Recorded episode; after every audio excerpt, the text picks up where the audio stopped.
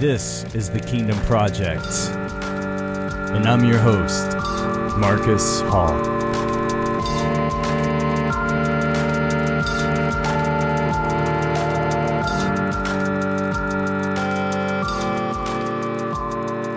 We'll be in Jude 11 through 15 this morning. So we, we should know, though, the church addressed in this letter, okay, for review, had already heard the apostles' message, and they had believed it, right? It was once for all delivered. But there, now there's these false teachers they've been warned about by Paul and Peter, and now they're here. Jude saying, hey, I got interrupted to, to, to write about this. These are these men who have claimed to have new revelations from a higher source. They've infiltrated the church, they've rose up from amongst them, and they're causing division and conflict as they attempted to replace the original apostles' message. Okay? So, Jude 11 it says, Woe to them! Woe to them! For they walked in the way of Cain and abandoned themselves for the sake of gain to Balaam's error and perished in Korah's rebellion. All right. Most of us know Cain. Most of us may know Balaam, but a lot of people don't seem to recall Korah's rebellion, it seems. Uh, so we're going to have to look at this, but notice that there's a progression here. All right? They've gone the way of Cain, and then they rush into the error of Balaam or they abandon themselves for the sake of gain, right? And they have perished in this rebellion of Korah. So there's a path they take, and there seems to be an escalation to their speed here, and then ultimately to their end. But all these men are involved in false doctrine, okay? They have departed from the truth, and this is apostasy, okay? They are apostates. So to pronounce woe against somebody means to declare a coming judgment. Jesus did this, uh, like in all in the Gospels, Matthew and then Mark and Luke. He pronounced woes to the Pharisees and the scribes, and by extension to unfaithful Israel. He's got that whole section. Woe to you! Woe to you! Woe after woe after woe. All right, so we should be familiar with woe. So, uh, yes, woe. So he was saying it to Pharisees and scribes, but by extension to unfaithful Israel as unfaithful covenant partners because they went astray and they were leading people astray. So Jude pronounces woe upon these false teachers and then by ex- extension to all false teachers, all right? False teachers and, and then you know, we could throw false prophets in here. To me, they're one and the same, but you know, uh, they're false. It's false, it's false, right? So, first, they have gone the way of Cain. All right? So, think about Cain's story to understand how these men repeat the mistakes of Cain. So, Cain, we know, is Adam's first son. He was a man who gets in trouble with the Lord. He's sent away from the family, right? What was Cain's mistake? We'll look at it here in a second. It's in Genesis 4. But in short, Cain believed that his relationship with God was a little more than just a, a business transaction. That's what that's how he saw it, okay? Cain was going to hand over something of value to the Lord. The Lord would respond with blessing and approval. All right, so after everything, uh, before this week, you guys probably wouldn't have known this term, but this week uh, in news, you guys should know what we're talking about. It's called quid pro quo. Okay, you guys have heard this a lot in the news this week, probably, if you're paying attention to what's going on, right? Quid pro quo. Uh, this is a favor or advantage granted in return of something, okay? And this is how Cain was viewing his relationship with the Lord. So in Genesis 4 3 and 7, we read this In the course of time brought to the Lord uh, sorry, in the course of time, Cain brought to the Lord an offering of the fruit of the ground. And Abel also brought of the firstborn of his flock and of their fat portions. And the Lord had regard for Abel and his offering, but for Cain and his offering he had no regard. So Cain was very angry, and his face fell. And the Lord said to Cain, Why are you angry? And why is your face fallen? If you do well, will you not be accepted? And if you do not do well, sin is crouching at the door. Its desire is contrary to you, but you must rule over it. All right, so, man, there's a lot. There's so much there I want to explain. when Cain and Abel go to sacrifice to the Lord, they both bring tithes from their labors, okay? So you have to notice there when it when it it says Abel, it says and Abel also brought, all right? He brought same thing Cain brought, but it, with it in addition, he brings off this sacrifice. All right? Uh, both are bringing their tithes. Cain from this harvest, Abel from the flocks, but Abel understood by faith that more than that tithe was required. Okay, Abel knew somehow that a sacrifice was required to cover sin. So Abel brought both tithes and a sacrifice, okay? Cain only brought this tithe. So the Lord showed favor to Abel for his sacrifice and tithe while the Lord didn't regard Cain's tithes at all. And this upsets Cain, right? Who is expecting their business transaction to be honored, right? The Lord was obligated to repay Cain for his gift, is what Cain's thinking. So Cain thought that his own works then could justify him in the sight of God. All right? So apostates always think there is something that they can do and they thereby per- pervert pervert the gospel of grace. All right? They change it to a gospel of works. This is the way of Cain. The way of Cain is to think that you can somehow get right with God and become a child of God by doing something, taking some action, right? But the Lord explains to Cain that he has no reason to be angry since he had the same opportunity to sacrifice like his brother and be accepted. All right, so this may not make sense here, so just, let me try to reread this this one part in Genesis. The English does no good, but the Lord said to Cain, "Hey, like, why are you angry? Right? Why is your face fallen?" When it says if you do well, he's like, if you're not without sin, you're going to be accepted, right? That's what he's saying. And if you are a sinner, if you have sin, then it says sin is crouching at your door, but that makes no sense in English. If you're a sin, if you have sin, sin is crouching at the door. The Hebrew isn't like that. If you have sin, there's a sin offering, is what it was saying in the original Hebrew. There's a sin offering lying at the door. It's the lamb of the sin offering. So Cain need only to offer the sacrifice, and then God would be Cain's master as well. But Cain never submits to the Lord's authority, right?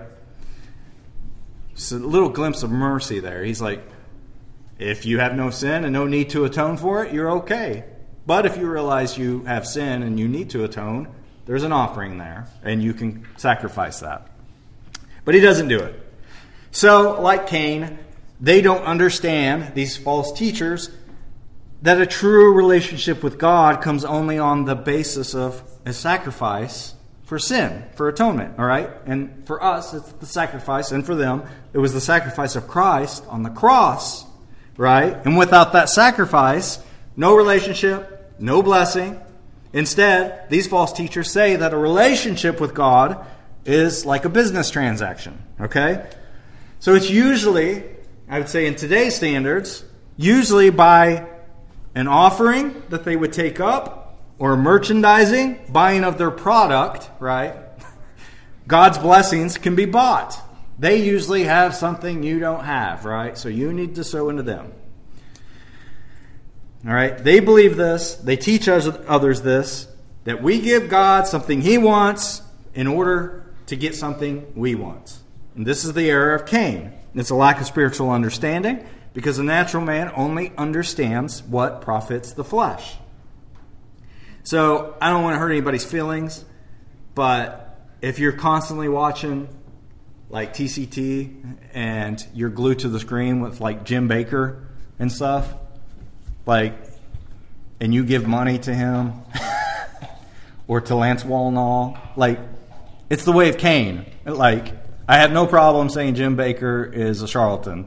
He's he's he's false. He's feeding on fear. He's trying to sell you something that you don't need, and in in because he's doing that, he's rich. He's always been rich because of that. so he's gone the way of Cain. He says you need these things, right? And now he just uses fear because he's talking about the last days all the time. So you buy food buckets and all these types of things. And also, you can just get a cabin in the woods where his ministry is at because that's the safest place to be in case something bad happens. But then none of that makes sense because you're supposed to be raptured off the earth. What are you going to do with a cabin? right? So I'm just saying, all these people are always like, this happened, and the angel appeared to me, or I went to heaven, and they're always on these TV shows or on these YouTube programs. And then what happens at the end? If you want to have this, spend $30. Send an offering uh, or a gift of $30 to get the CD on how to be like supernatural. That's the way of Cain. Like, I'm sorry, but this is how it happened. They always have something you don't have, right? They glow in the dark, they're super spiritual. More things happen to them because they've received revelation that you haven't received. So you got to buy their product, buy their stuff, learn how to do it. Right? And then 2 months later, you're still trying to get that down and they they're on to the next thing, selling their next product. All right? It's just how it works, okay? Stay away. Just stay away. it, they are funny to watch, though, sometimes. Huh? I do watch them for entertainment. Jonathan Cahn, all that, eh, eh, like his last name should just be C O N. He's a con man, okay? Now, Jude says, because they want to be paid, then the, these men rush headlong into the air of Balaam. All right, the, the Greek word being used there for headlong is literally the word poured. It's like poured like a river rushing downhill.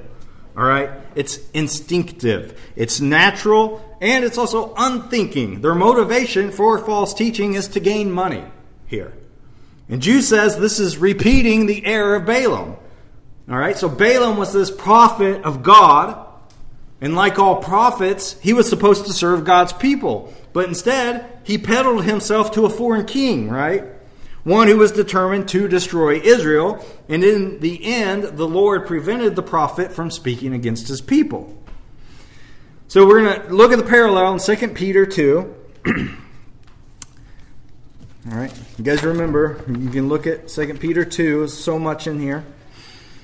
And 15 and 16, it says, Forsaking the right way, they have gone astray.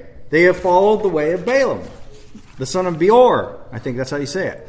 Who loved gain from wrongdoing, but was rebuked for his own transgression.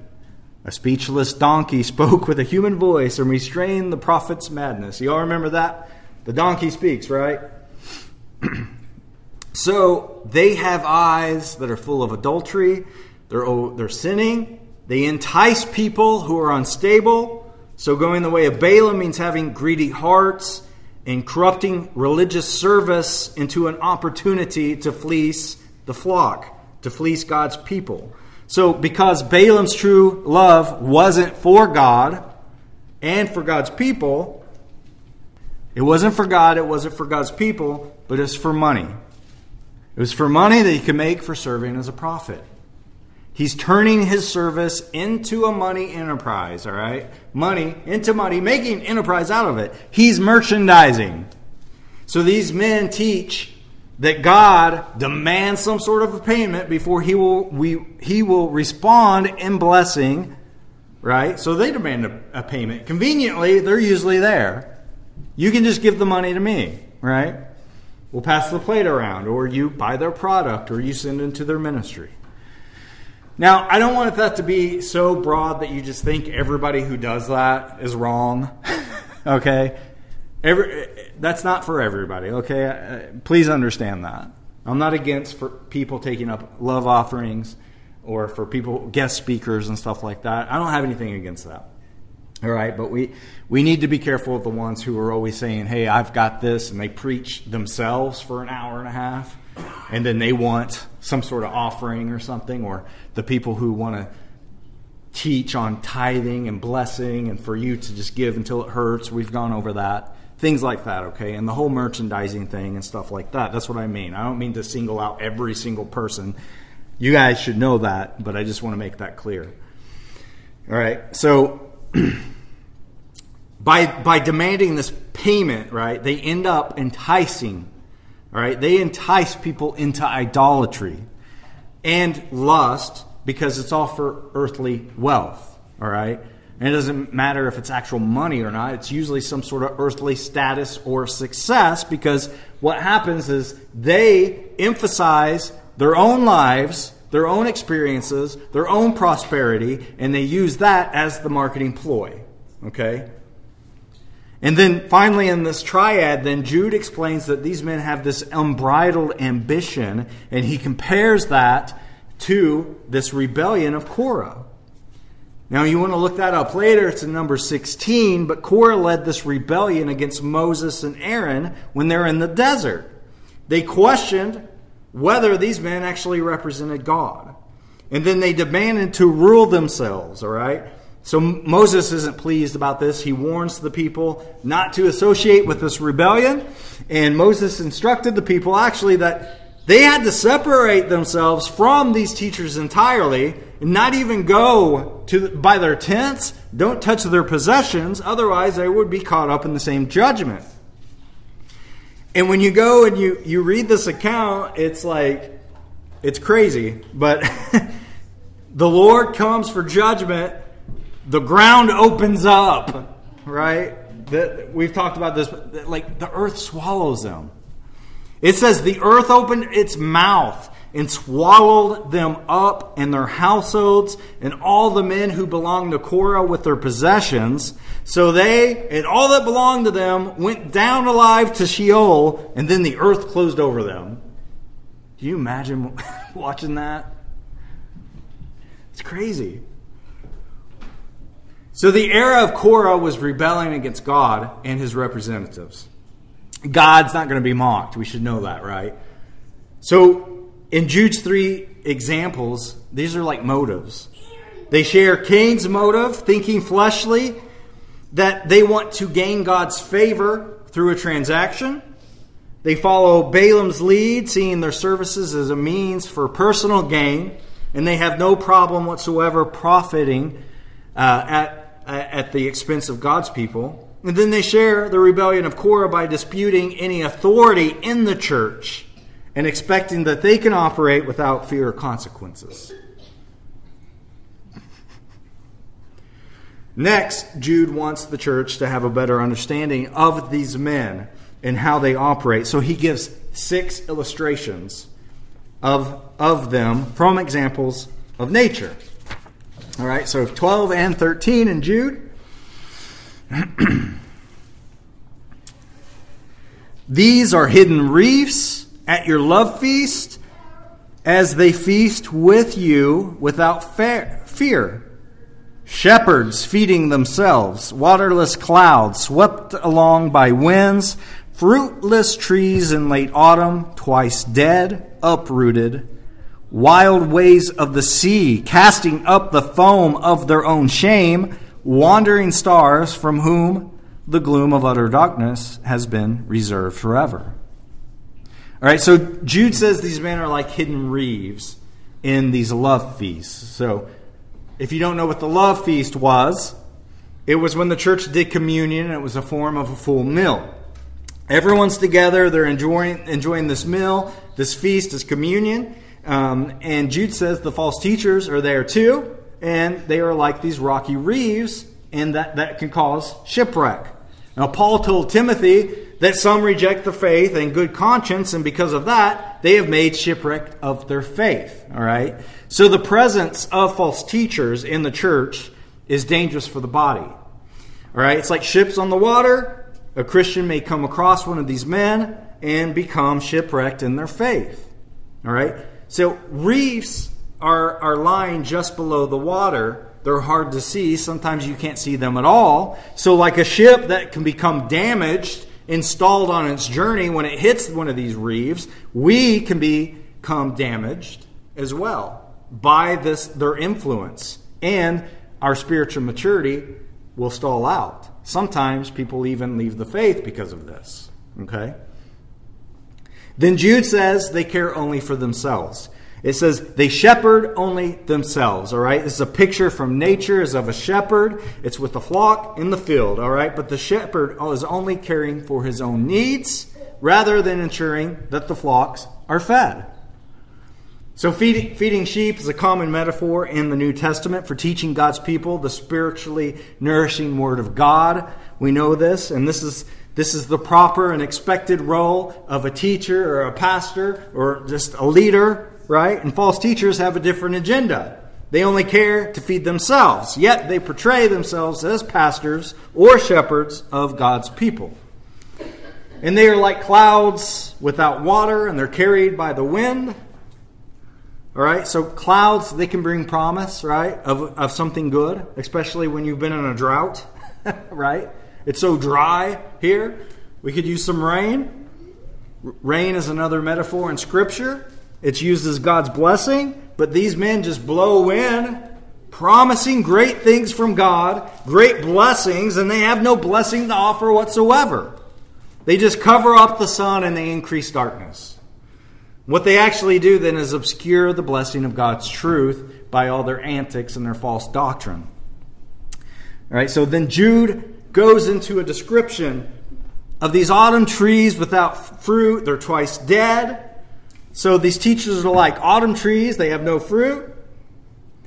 They never bring in a crop. They never produce a fruit of a, a, healthy spiritual outcome or doctrine at all. So they give no spiritual benefit, right?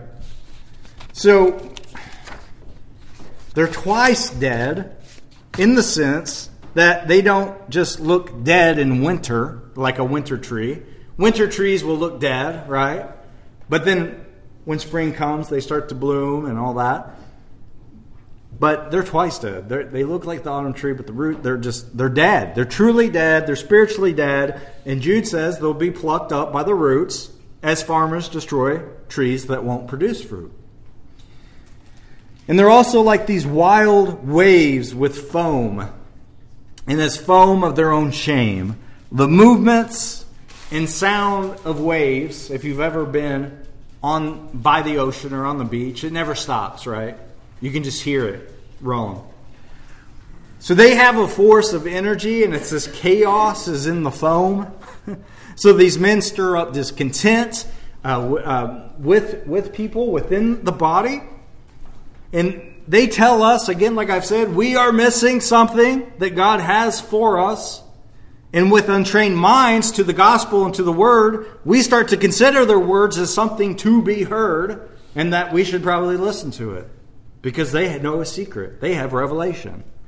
Right? But the Bible teaches us that we have everything we need in the reality of what we have received in Christ Jesus. Right? But when we, when we let our minds wander away from the Word of God, then we can fall for men who teach us that we need something else. They rob us of our peace, they rob us of our contentment in Christ, and their false teaching will, will, is a testimony of shame for them. So, again, it's always like, it's not that you need something more. You may need to understand something better, all right? We, we spent a handful of weeks on the gospel here. You know, it wasn't telling you that I had something that you guys didn't have. It was explaining the word to you better so you would have better understanding of it. Right? But these people always say, I've got something you don't have because it's revelatory. There's no new revelatory stuff. We have it. It's once for all delivered, okay? And then Jude ends up comparing them then to these wandering stars for who the darkness has been reserved, right? Stars is another symbolic word here. It can be used for authority or government and angels. And we've seen where spiritual beings wandered away from God and then they were into judgment there. And they were in darkness, and eternal death will be the end of them. All right? So, uh, again, though, I, I like to be clear that I'm not saying that a person who teaches something incorrectly or falsely has instantly become a false teacher. All right? In the matter that Jude describes here, we we can say they are capital F, capital T. All right, false teachers. right? And there are teachers who can teach falsely at times. False teachers are a very specific class of men. All right? These are the ones we've been studying throughout this letter. But any believer can make an error. We're all going to do it. All right? Uh, and, and, every one of us will make an error. All right? And, and, and inadvertently, okay? So no teacher except for Jesus himself is perfect in their understanding of Scripture. So we can't always just be ready to be like, he, he, misspoke. You know, somebody could just miss, miss, misspeak. We're like, ah, it's about teacher. you know, like, listen to that guy. Totally messed that verse up. He could have just messed up. All right, every Christian can teach incorrectly. That's not Jude's concern. His, his concern is that we know these certain people and to understand the dangers and the response that is re- required of us. Okay? Jude recognizes they have this evil fruit. All right? And he's saying don't become a victim to these types of people. Don't become a victim to their doctrine or their schemes or their merchandising, okay? Don't give in to their greedy desires. Don't trust their empty promises of blessings and don't let them rob you of your peace and your contentment of who you are and your identity in Christ. So 14 and 15, it says in Jude, it was also about these that Enoch, the seventh from Adam, prophesied, saying, Behold, the Lord comes with ten thousands of his holy ones to execute judgment on all and to convict all the ungodly of their deeds of ungodliness that they have committed in such an ungodly way, and of all the harsh things that ungodly sinners have spoken against him. All right. I don't know if we'll get all of this. I think I sort of made it just short so I wouldn't run over. But Jude is going from these apostates now to Enoch.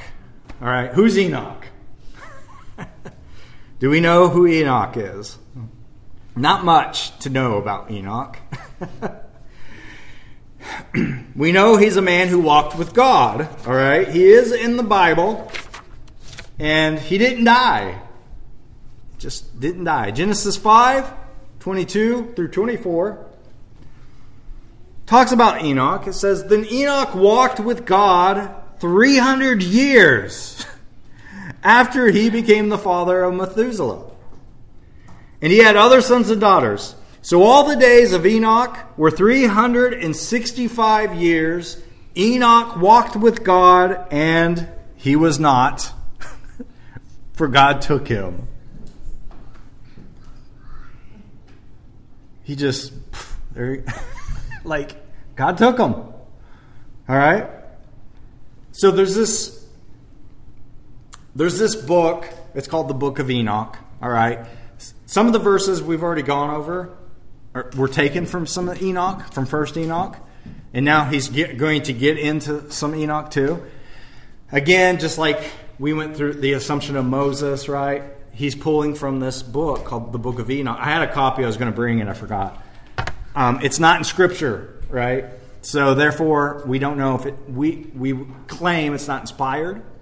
All right. There's a lot of books that aren't in the Bible all right, there's the Apocrypha and there's the Pseudepigrapha. Um, I would say the Apocrypha have more, uh, could, could stand more on their own a little bit than the Pseudepigrapha stuff. Um, so it's they're sort of mixed. There's some truth in there, and then we don't know if the if it's myth and legend, and then just lies and stuff. We don't know if it's mixed. But the the, the fact that Enoch is in Genesis and Jude is going to use some of Enoch means the Holy Spirit inspired him to use that. So these parts are true. We know that.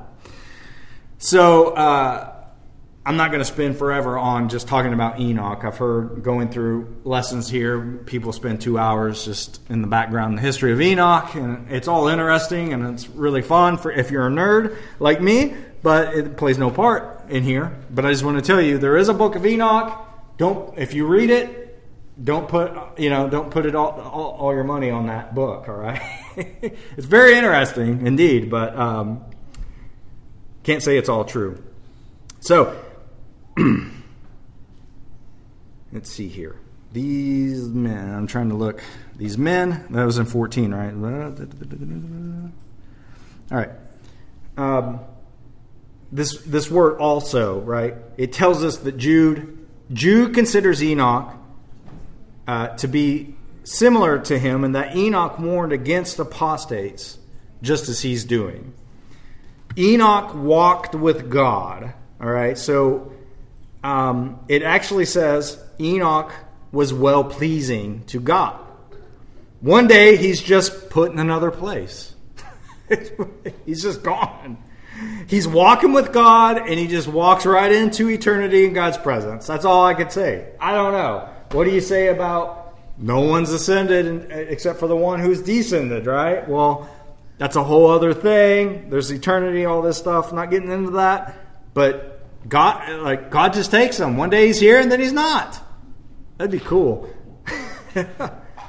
so Enoch's removed, and he's removed from the earth, and he's removed before the flood. All right. So it says Enoch. He had prophesied. Enoch prophesied, which tells us Enoch was a prophet. And this prophecy of Enoch is the first prophecy that I'm aware of recorded in Scripture given by a man.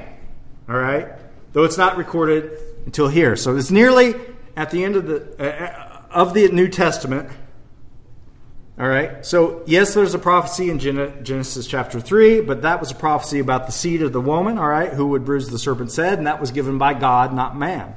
So this is a prophecy. Uh, that behold, the Lord comes with ten thousands of his holy ones to execute judgment on all and to convict all the ungodly of their deeds of ungodliness that they have committed in such an ungodly way, and of all the harsh things that ungodly sinners have spoken against him. This is this prophecy. It's the first one recorded by man. And it's interesting because it concerns the Lord coming in judgment, and it's a parousia or a coming prophecy. And the very last prophecy recorded in Scripture it's from John, is in Revelation 22 20, and it says, He who testifies to these things says, Yes, I am coming quickly. Amen. Come, Lord Jesus. So the first prophecy by a man in the Bible is about this parousia, this judgment coming of Christ, right? And the last prophecy given through a man is about Christ coming in judgment. So Jude wants to emphasize that the believers in the church have nothing in common with these false teachers. So Jude reminds them of Enoch. And Enoch was a man who testified by his life and his words that God knows between the, or the difference between the righteous and the unrighteous. And in Jude's day, he's reminding them because something is coming, right? Because there happened to be a judgment coming upon all of apostate Israel. And in Jude uh, 15, Jude says, This coming judgment will fall upon men like these false teachers. So they will be condemned by both, uh, both by the ungodly things they do and the things that they say, and their judgment will take into account their false teachings and all their lies concerning God and His Word. All right, so, so knowing this, then Jude expects his readers to make the obvious conclusion. If these men are to receive punishment for what they do and what they say, then we need to see them the way God sees them. All right? Their words will cease to be compelling. Their lies will no longer have power to deceive when we look upon them as God sees them at that moment, as condemned men. Right? So you should understand why you should if you know one personally, talk to them, try to get them to know the truth, repent, all right? If they don't, talk to others and tell them about this. But no, they are digging their own graves with their lies and what they're doing. Their their their reward, their blessings are now, and that's it. All right. I believe that's what he's getting at here.